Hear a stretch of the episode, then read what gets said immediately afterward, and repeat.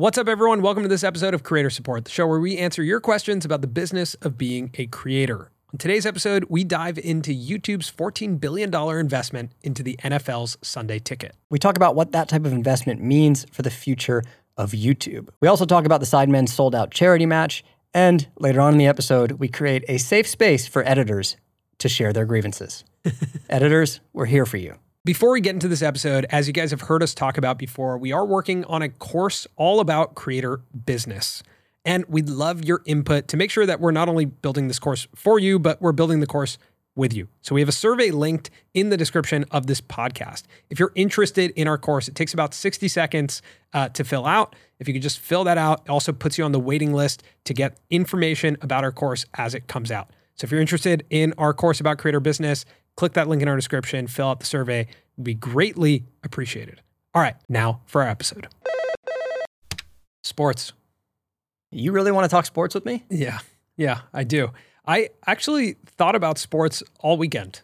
Colin. Just sports in general? Just general Just sports. sports, sportsmanship, cleats. Well, okay, here we are, first of all, on an audio only episode of Creator Support. This is a throwback to when there was no video on Creator Support. And that's because we're just traveling a lot. We mentioned this a couple episodes ago, but this fall, there will be some audio exclusive episodes of Creator Support. This is the first one this fall. I assure you, I am still wearing the jumpsuit. I would not break from Yeah. that tradition. I can confirm. Um, okay, so now the thing is, this weekend was the first weekend that the NFL Sunday ticket kind of actually came to life in their YouTube partnership. So if you're unfamiliar, YouTube paid $14 billion for the rights to NFL Sunday ticket. So this is the opportunity to watch every NFL game. And Sunday Ticket used to be just for DirecTV. Like it was, it had a deal with DirecTV. That's how you bought it. That deal came up. YouTube stepped in, purchased that deal. So now, if you just zoom out for a second, Amazon has Thursday Night Football. They also paid $2 billion a year for that. YouTube pays $2 billion a year for Sunday Ticket. Now, the way I found out that all of this was happening was I was perusing Instagram and a ton of top creators were at NFL games. Were we there? We were not We were not there. n- nor were we invited. I don't think, again, I just want to make it clear to everyone listening we do like sports. We do like sports. Look, look, I watched the Eagles game and the Jets game this weekend and the University of Colorado game against Nebraska. I had a big sports weekend. You had a big sports weekend. I mainly looked at the Instagram stories of people there and then thought about sports. Um, but um, I do think this chapter of sports coming to platforms like YouTube and Amazon is is actually a marker of a pretty big moment in the media landscape. Really significant specifically for YouTube because the mission statement of YouTube, you know, as far as I know, is like has always been let's empower sort of the independent filmmaker, the independent creator, broadcast yourself, right? Like that's the tagline of YouTube. $14 billion to air every single NFL game is not broadcast yourself. It's broadcast the NFL. right, exactly. Like something that's very like so up on a hill, so untouchable. Traditional media, like old school traditional media. And yeah, one of the one of the last kind of bastions of old media from a programming perspective of of live entertainment, live sports, now being viewable not only on YouTube TV, which is YouTube's TV offering that feels like linear, but being available on YouTube. So I, I just clicked into this. You can buy the NFL Sunday ticket on YouTube for $3.99 a year. And that is gives you access to watch games directly on YouTube. And and you can do that on your TV and supported devices. So th- the thing that's so interesting to me is that there's two things happening right now with YouTube. One is this premium programming that's meant to be watched on your TV, right? Mm-hmm. Long form NFL games watched on your TV. And at the same time, an investment into short form content that's meant to be watched on your phone. These two investments, I think the question is like, as YouTube progresses in the future, what does YouTube become? What is YouTube? Is YouTube the everything entertainment app? Is it X? Is, is The everything do they app? need to rebrand to Y? Um, Is Elon rebrand to Y? wow. But I think it is it is a very interesting thing to take a look at, take a hard look at and say what what is YouTube doing right now? I think specifically with moves like this with NFL Sunday Ticket, there are pros and cons. And the pro, I think, is that, like you mentioned, you are seeing creators show up uh, at NFL games. Like there is a, a meshing that's happening. And even with uh, Deestroying, who Yeah. we had on the show, he partnered with the NFL for a series that started out on his YouTube channel with his one on ones. So there's an interesting opportunity for creators to get access to something that, you know, previously they really couldn't get access to. Like the NFL historically has been really tight with their rights, with their mm-hmm. footage. It was Yeah. really difficult, like to use NFL footage in a YouTube video. And now it's this cool opportunity where creators are getting to not only get access to games, to athletes, but the ability to make content that they couldn't have really made before. That is a positive. I think the negative is more of an assumption that by making moves like this, YouTube is maybe straying from what it has historically stood for. And the, you know, putting the creator first might not be, uh, you could assume, uh, the, the same importance that it was when they're making moves like this and putting things like NFL games on the same platform. The counter argument there is that fans of the NFL who maybe don't watch a ton of YouTube now get YouTube, get used to opening the app and find other content, right? That is the benefit of what they're doing. That is the reason why networks carry something like the Super Bowl. They carry it so that they can show you the commercials for their other shows. They typically take a loss on the Super Bowl itself because it's so expensive. And with these types of rights purchases, I think what what a lot of the times the move is is to attract new audience to watch your other programming. What's your other programming? It's our programming. It's creator programming. Yeah. So it could be a, a benefit to us if more people come over. Um, so just some for some further context and something that the NFL actually said, the NFL said that the Sunday ticket package already has more subscribers this year on YouTube than it had on DirecTV last year. So that's substantial, right? Mm-hmm. it's obviously a great move for for both parties. Um, and that that was on DirecTV for 30 years. So, you know, I I think like the the pros are like hopefully there's some uh, there's some push towards creators, you know, uh, getting involved with big companies like the NFL. They're doing a series. YouTube's doing a series called Creator of the Week, which is a YouTube creator at every NFL game capturing content this year. That's really cool. Look, as a newly avid NFL fan, Right. and a longtime sportsman, the experience is actually great. Yeah. You know, to be able to uh, watch a game on YouTube TV, which I have, and then go on YouTube and watch all of the content, whether it's from creators or from media networks. Like, I'm still watching a lot of like ESPN analysts talk even about games on YouTube in clip form. I- you know, there's always been a long history of traditional media companies on YouTube. th- there's a there's a massive threat to live sports, specifically on YouTube, which is short form clips. Short form clips are a massive threat to live sports. Yes, Oh. because in real time, like a boxing match, for example, I did not pay for Jake Paul Nate Diaz, right? Which was the, the most recent Jake Paul fight. In a weird turn of events, You I did. did. Yeah, you did. Yeah. But I watched it nearly live on Twitter because people were clipping the moments. Even DAZN, the carrier of the event, was clipping the moments. So uh, I can watch it with a delay of like three to four sec or three to four minutes, let's say, as they get the clips up. Same with an NFL game. Like if you're following along on Twitter or somewhere else, if if all you care about is like what happened, you know, the experience of sitting down and watching a live event is, I think, in question for the younger generation. I don't think that's as much part of our culture. And, and for the younger generation, I don't think it's a part of their culture of getting together and sitting and watching a two and a half hour Yeah. game. I mean, without a doubt, I think every professional sports league, for the most part, is having a problem attracting younger audiences. I mean, there's no doubt that that's why the NFL is working with Deestroying, is working with creators, is probably even open to that YouTube conversation.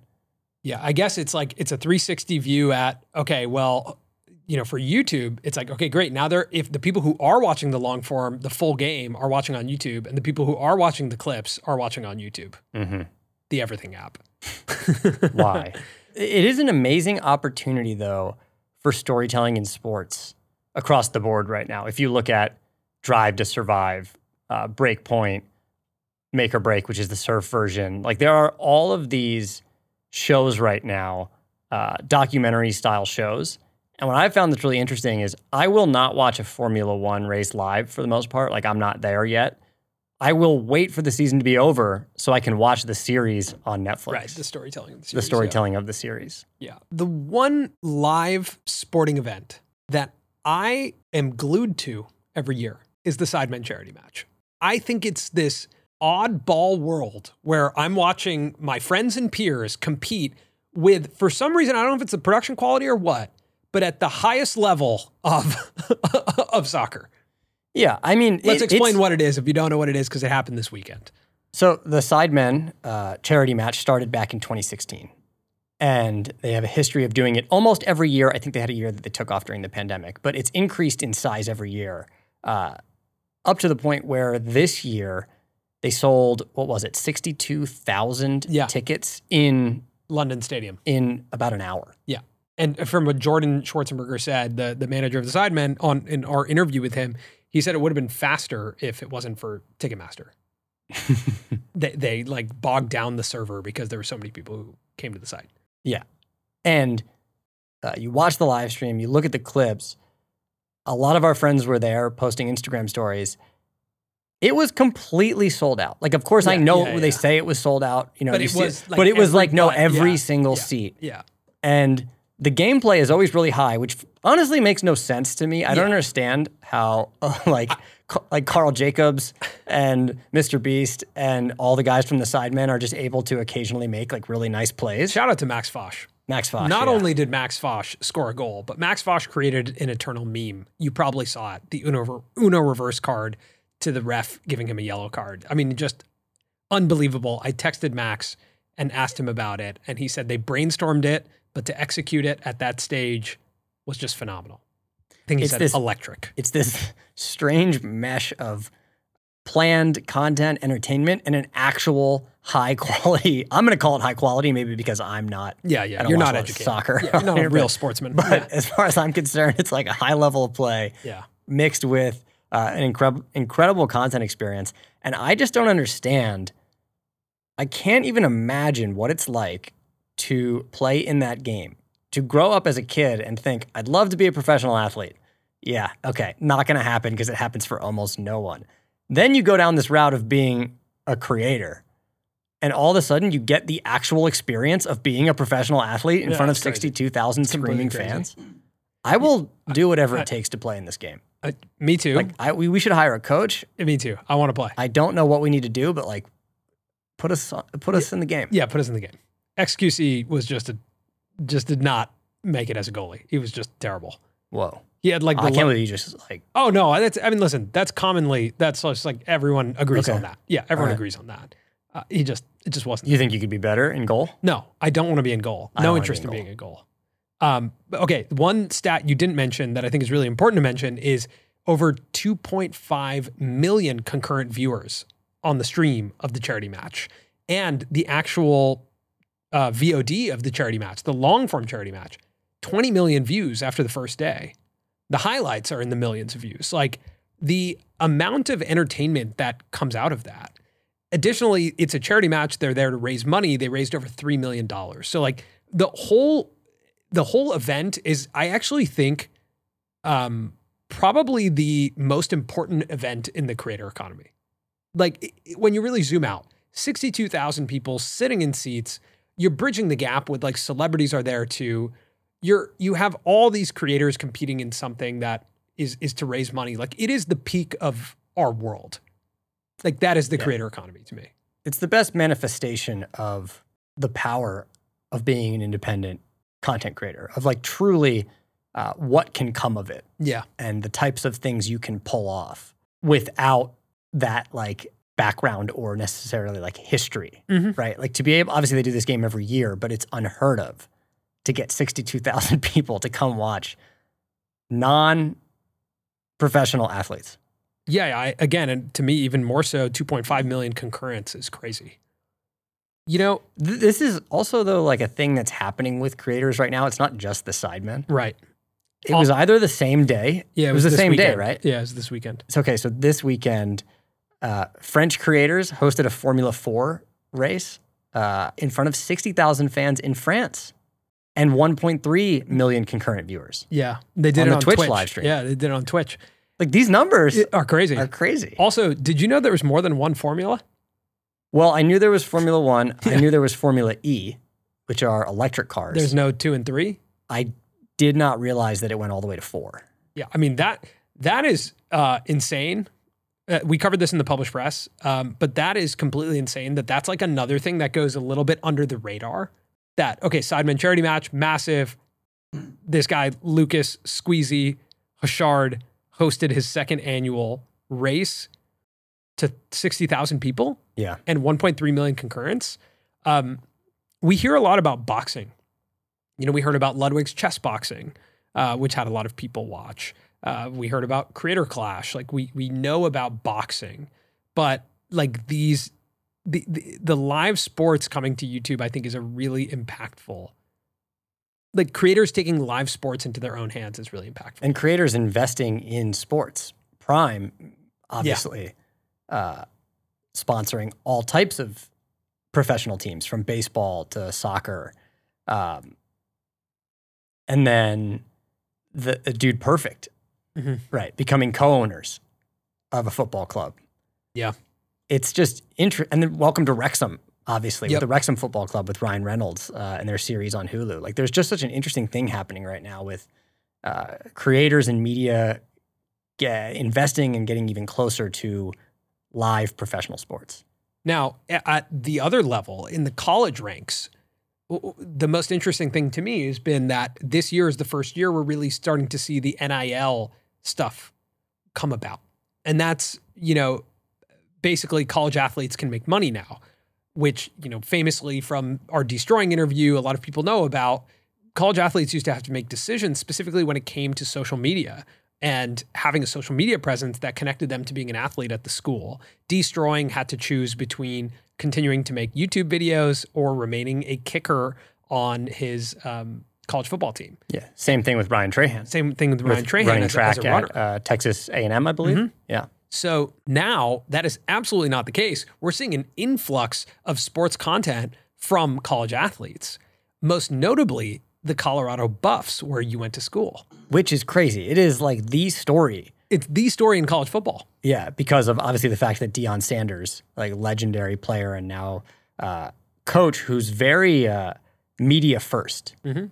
and very much looking out for his players with the NIL changes in terms of let's give them as much exposure as possible. Their practice uniforms have their Instagram handles on the back. That's crazy. it, and you know uh, they have multiple players that have YouTube vlogs that come out after every single game. So Travis Hunter, who is uh, one of their most prominent players, put out a vlog after the first game that's pretty loose, uh, very like classic sort of YouTubey, like has a filmer there and uh, nothing super crazy stylistically, but eight days ago, 1.3 million views.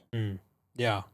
I mean, it's substantial. Shedeur Sanders, who's the quarterback for the team and Deion's one of Deion's sons, um, is rumored to to be making over three point five million dollars in endorsements this year as a as a, I think a, a sophomore in college.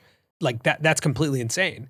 And there's something that I watched on ESPN where they talked about how the conversation in college football is now going to be we need Deion. Like we need our own Deion. And not necessarily we need to grab an ex NFL player to, to coach. We need a media first coach now. Because if I'm making a decision as a young athlete who's highly touted, highly recruited, and I can go to Colorado or go somewhere else where it's a more traditional program, I'm probably going to go to Colorado because if I can build my Instagram to over, you know, 4 million followers, if I can start a YouTube vlog and learn how to get endorsements, then I actually hedge my bets against my playing career too. Yeah, no matter what no matter what happens. And that's really, really substantial. You're getting a head start on something that, you know, a lot of NFL players are trying to do themselves. Like Mhm. they're also trying to build their personal brands and put out media while they're playing because they also are hedging their bets. But like to get a jump start in college uh, is an incredible opportunity, and it's really fun uh, to see what these student athletes are doing. I, I think it's uh it's it's all to say, you know, like the reason why all this is happening, I think is because in a world of endless content and a world of of endless amounts of just videos being uploaded to this platform, we are looking for stories that can captivate us. And the story of competition is still one of the cleanest stories that we can latch onto and that we can get captivated by. Look at what's happening with Dillon Danis and Logan Paul. That is, I mean, it's just probably the most like egregious version of it that's happening. Uh, but it's a boxing match. KSI Tommy Fury, like these competitive narratives are easier to latch onto than anything else. And so bringing sports into the ecosystem in a more substantial way as more content gets uploaded to the platform, I think sports will likely rise higher than other things because it's an easier storyline to, to, to fit into. It's also just an area where the impact of storytelling is exponential on the amount of money and attention that can mm-hmm. come to it, right? Like the better the stories are, uh, the more people that tune in, the more money the sport makes, the more money the athletes make. Yeah. Like the stronger the entire ecosystem becomes, and it's interesting to see storytelling come to places that it you know previously was not. For college athletes to be able to tell their own story on their own YouTube channel and monetize is new. It's just like that's a new place for storytelling. Mm-hmm. Uh, even Drive to Survive on Netflix, like that's a sport that didn't have that type of storytelling, and and it's reviving sports. It's creating new types of professional athletes. Have you seen the Savannah Bananas? yeah, only be, I saw a clip and I did not understand it, and then you explained it to me. But uh, yeah, the clip was crazy. I saw a clip of a minor league baseball team. Yeah, and one of the teams looks completely traditional. Yep, like normal jerseys, normal name. The other one is this team called the Savannah Bananas. Yeah, none of them are wearing sleeves. One guy's wearing an oversized uh, like cowboy hat. Yeah. it just makes no sense. I would say it's it's okay. If you go to their website, it's you know, it just their mission statement is to make baseball fun. Fans first, entertain always. And it's essentially like it's a show. Like they are playing baseball. It's Harlem but, Globetrotters, but it's a real team that yeah, competes against other teams. But right? it's Harlem Globetrotters not because they're like exceptional at doing tricks. It's it's more like because they are just immersed in the culture like they do whatever the latest TikTok trend is, like they will do that coming out to the to to the field. And they will all do the dance. And then they'll be filming a TikTok and people will go crazy in the crowds. And their attendance is really good, right? And their attendance is dynamite because they are the the biggest show in baseball. It's like, okay, there's competition. You get to cheer for them because if they win, it's exciting. If they lose, you get to feel an emotion. Um, and you get to go and and as a family enjoy a show that everyone can latch onto. Why now, are we talking also, so much about sports right now? What happened to us? Uh, I, I told you because of this weekend because it was the first weekend it of an epic sports NFL. weekend. Yeah, because it was Sunday ticket. But I've never felt this into sports ever in my it life. It was literally the kickoff of YouTube's biggest investment. I'm getting up every morning and watching like clips, highlights, of Sports what? Center, uh, the just, NFL, just sports, just general sports. General, I just type in. I, I log on to computer and I say sports. Did you say I log on to computer? There's a whole bit. Okay. Yeah. um, yeah, I, I just think that we're in a moment in time where there's an influx of content and you have to start to look around and see the trends of what is potentially going to sift to the top. And then, you know, really, really, really interesting to me is where is YouTube's focus? And luckily, we're actually going to have an opportunity to ask the man himself, Mr. YouTube, Neal Mohan. Next week, you and I are interviewing Neal in New York. Who, if you don't know, is the new CEO of YouTube. I didn't clarify. Yeah, just called him Mr. YouTube. Yeah, Mr. YouTube. Uh, he took over after Susan Wojcicki. Uh, and his background is more sort of product first. Yeah, he was he was the chief product officer of YouTube, and prior to that, um, came from the ad tech world. Came from a company called DoubleClick, which, uh, if you don't know, is kind of basically what created internet advertising. So, really, really interesting uh, person to talk to at this moment because he was heavily, you know, as chief product officer, brought forward YouTube Music, YouTube Premium, YouTube TV, YouTube Shorts. Like all the expansions of YouTube have largely been under his, you know, purview.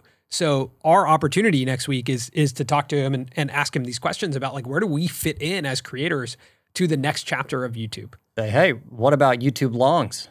Yeah. Man. First question.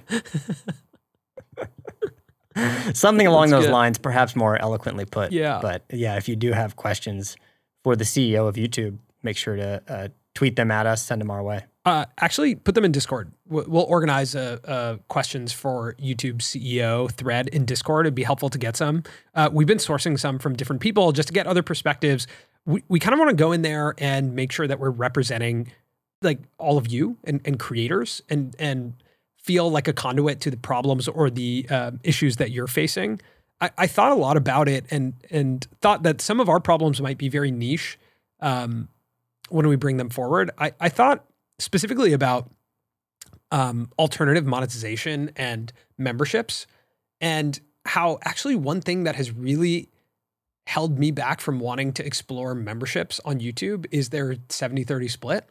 And it just seems like such a uh, deprioritized feature, um, all of alternative monetization outside of AdSense. And I think when you look at the health of the the creator middle class and just the opportunities for creators at scale in the future, they're largely going to be attached to alternative monetization. They're going to be attached to, to courses and, and pay per view content. They're going to be attached to memberships, uh, probably digital downloads and products.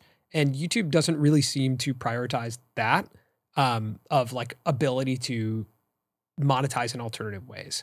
And I think that the exploration is like, okay, so yeah, what happens to like the long form creator who's just chugging along at like 50,000 views of video, who has other opportunities? I guess the model is just for them to go off platform and build monetization. At what platform. level? 50,000 Yeah. views per video? hmm I mean, that's a significant uh, brand deal business, though, depending what they're talking about. Well, it depends on what they're talking about. Yeah. Yeah. If they're, if they're kind of like mass appeal general, you know, at that scale, it's, it's not that significant of an advertising business. So I just wonder, you know, in, It's in- decent, though. It's not nothing. 50,000 average views per video? yeah, it's not nothing. It's pretty good. Yeah. It's not nothing, but that scale, I, I, mean, think, when we were at that point, we definitely had, depending on like what you talk about and we your audience Yeah, Yeah. We're hyper niche. Yeah. Um, when we got offers from more general, you know, advertisers, we were not, you know, we couldn't support ourselves. That's why, you gotta, that's why you got to niche down. right. Nor, nor could we support ourselves from AdSense then. to move into some of the questions from the Discord, there was an interesting question uh, in the Discord from Pars about actually our relationship to YouTube. I thought it was an interesting point to bring up. We haven't spoken about this yet, but it reads Fun fact Colin and Samir have been sponsored by Discord, Samsung, Google. They also directly cover the major news of a lot of these companies. Doesn't this lead to a direct conflict of interest? Even if the companies are not sponsoring the video directly, I believe it's important to be transparent about your sponsors, especially when it directly relates to the integrity of your content. Some sort of disclaimer should definitely be made when talking about companies or subsidiaries of companies you have previously been sponsored by, even if it's just a text box in the corner or something in the description. Hmm. I thought that was an interesting note. Yeah. You know, that like when um, Snack, Snack Daily business podcast, when they talk about certain companies, they always disclose that they're, if they own stock. That's a different type stock. of situation. That's different because that they could get in big trouble. But it reminded me, it reminded me price, of yeah. that, that, yeah, okay, like we've done deals with YouTube, Google, and it wouldn't make sense to disclose, I don't think, in an episode where that they're not sponsoring that we've done one in the past. yeah. But I thought it was an interesting note of just like, do creators have an obligation to make, no matter what the piece of content is, to make it clear sort of like who they're paid by if they're going to be talking about those companies? Yeah, I think the hard part is like if it's an ongoing relationship, that is probably different from like sponsoring an episode. Totally. You know, like yeah, we we had a very long relationship with Samsung. Um, we have a very long relationship with Discord. Um, I think we try and make those as clear as possible and and make clear what our biases are. Yeah, it's no secret. I think if you're someone who watches our content regularly, who we work with. Yeah, I don't I don't know that like okay, this this episode for example, we're talking about the YouTube and NFL Sunday ticket. Like there's this is a great example cuz like Yeah. we have worked with YouTube in the past. We will work with YouTube more. Uh, we do regularly work with YouTube. But like that this is just a interesting thing we're talking about and I don't know where the bias would come because we're also suggesting that maybe it's not a great thing for creators. Yeah, yeah. yeah. So I, I, I don't know. Um, I, I don't know that that's my expectation of creators. I just thought it was an interesting question. Yeah. It, it really did make me think, oh, would I want, do I care if my favorite creator? My answer is no. yeah. I don't think my, Yeah, I, I think if- my if- answer is no. If I, trust the person that I watch, and I, I, th- I think that question would only come up in my mind if I felt like they were ever, a creator I was watching was ever being like disingenuous. Yeah, I think if if you've ever felt that you we've like lost your trust uh, in our authenticity or our honesty, then then maybe. But like I, I think we do a pretty good job of making sure you know when we're talking about something and it's specifically Sponsored. a sponsored moment. Yeah. Uh, I think we do kind of pledge our allegiances to brands. Uh, Sure. and, and that's because we are in this business and there's certain brands that we really like. and two platforms. Yeah, and two platforms. Uh, It's- but I'm calling YouTube a brand in this context. Yeah. Yeah. You know, I uh I pulled some moments from the Discord that I just felt like we should just give a moment to editors to just, you know, chat, to just allow themselves to to say things, and for us to go, I hear you. Okay. I spent nine hours editing a three minute video, says SS3 Steven. I'm happy with how the video turned out, but I'm exhausted. Starting to wonder if I just suck at it or if I'm awesome because I got it done. I was adding sound effects, music, B roll, and some voiceover. Not really a question. Just want to know if someone out there feels my pain and shares my joy. I feel you. SS3 Steven, that is the universal plight of editing video. Like, that is just what it is. Editing is so hard. It's so intense. Did you see the editing podcast where there was this? They, they pulled this survey where they pulled the the uh, what are the the three most stressful jobs in America? Number one was urologist. Number two was film and TV editor. Yeah, it is wild. I was like, okay, doctor and then editor is the number two most stressful job, which I honestly, I'm like thankful someone else made that report because I'm like, yeah, it is, I think. Yeah, like you're just sitting down, staring at a screen. You're making a thousand decisions. decisions in Yeah. a minute. It's it's it's crazy. Okay, WD. Remember remember a while ago I said I want to be a park ranger Yeah, yeah. because of editing. right, right. That was not on the list of the most stressful jobs. Seemed like Yeah. a like a less stressful type of job. WD Hunt guy uh, on Discord says, I always lose motivation when I start editing. I love making videos, I love to film, and I really like to record and voice act. When I start editing, I get demotivated to edit. It's not like I don't want to edit, it's just that I have a hard time putting my vision into an edited video. I feel you. We feel you. just here to say, like, Yeah. yeah, Yeah, totally. definitely. No solution here. Just No yeah. no Yeah. so- just just just genuine creator support here of just like yeah, Yeah. yeah. Yeah, that's what it is. What is it you say, Samir, about closing the gap between your idea and what the execution? Mhm. Like you want to close that Yeah. gap. Yeah. Editing, all it does is widen the gap. Yeah, it widens the gap. I, I will say though, like in this context, if you re- if that is the case, you need to find a way to to hire an editor. You know, if you if you if your passion is really in the the filming, the voice acting, um, bring on an editor.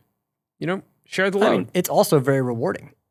it is very rewarding. That's true. You know, it's like uh, in its own way, you are like the painter, Mhm, right? And you get to paint through editing. At least I would think of myself as that way. Yeah. It was my art. It is my art. So these are some. We're in the deep end, by the way. Yeah, I could Um, tell. Yeah, could yeah. tell. These are just some deep end. Like I just, I felt like this was the equivalent of just like giving someone a hug. You know, like Mhm. just reading these and being like, Yeah. I, I know editors out there feel like this. Um, I have plans to edit a video this weekend. Go on.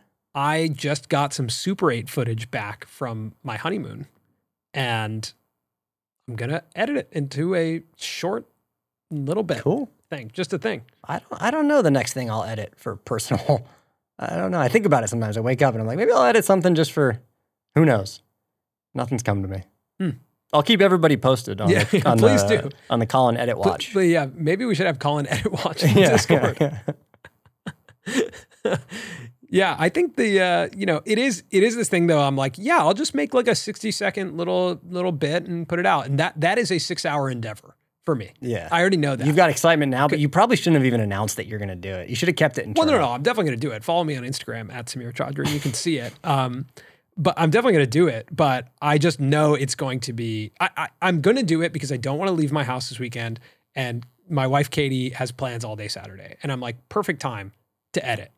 That's the only time you get as a married man to edit. Is if like you really, for some reason, have this like weird long period of time that you're alone. you know? Jesse, is that true? Yeah. Jesse, Jesse Jesse agrees. confirms that it's true. Yeah. Yeah. Or if they're Yeah. asleep, I was they're say. asleep. Yeah, the two- two times you spent get many a night just personal editing. Editing time. late into the night. Yeah. Yeah. All right, let's wrap up this episode because I'm trying to install Stable Diffusion into my web browser right oh now. Oh my goodness. So uh, you have any gripes before we go? just mainly how hard it is to get ControlNet and Stable What are you talking into about? my you, you are so pitted. into you my are, extensions. You are an right now. AI avatar version of yourself right now. Yeah, I'm just just doing AI stuff over here.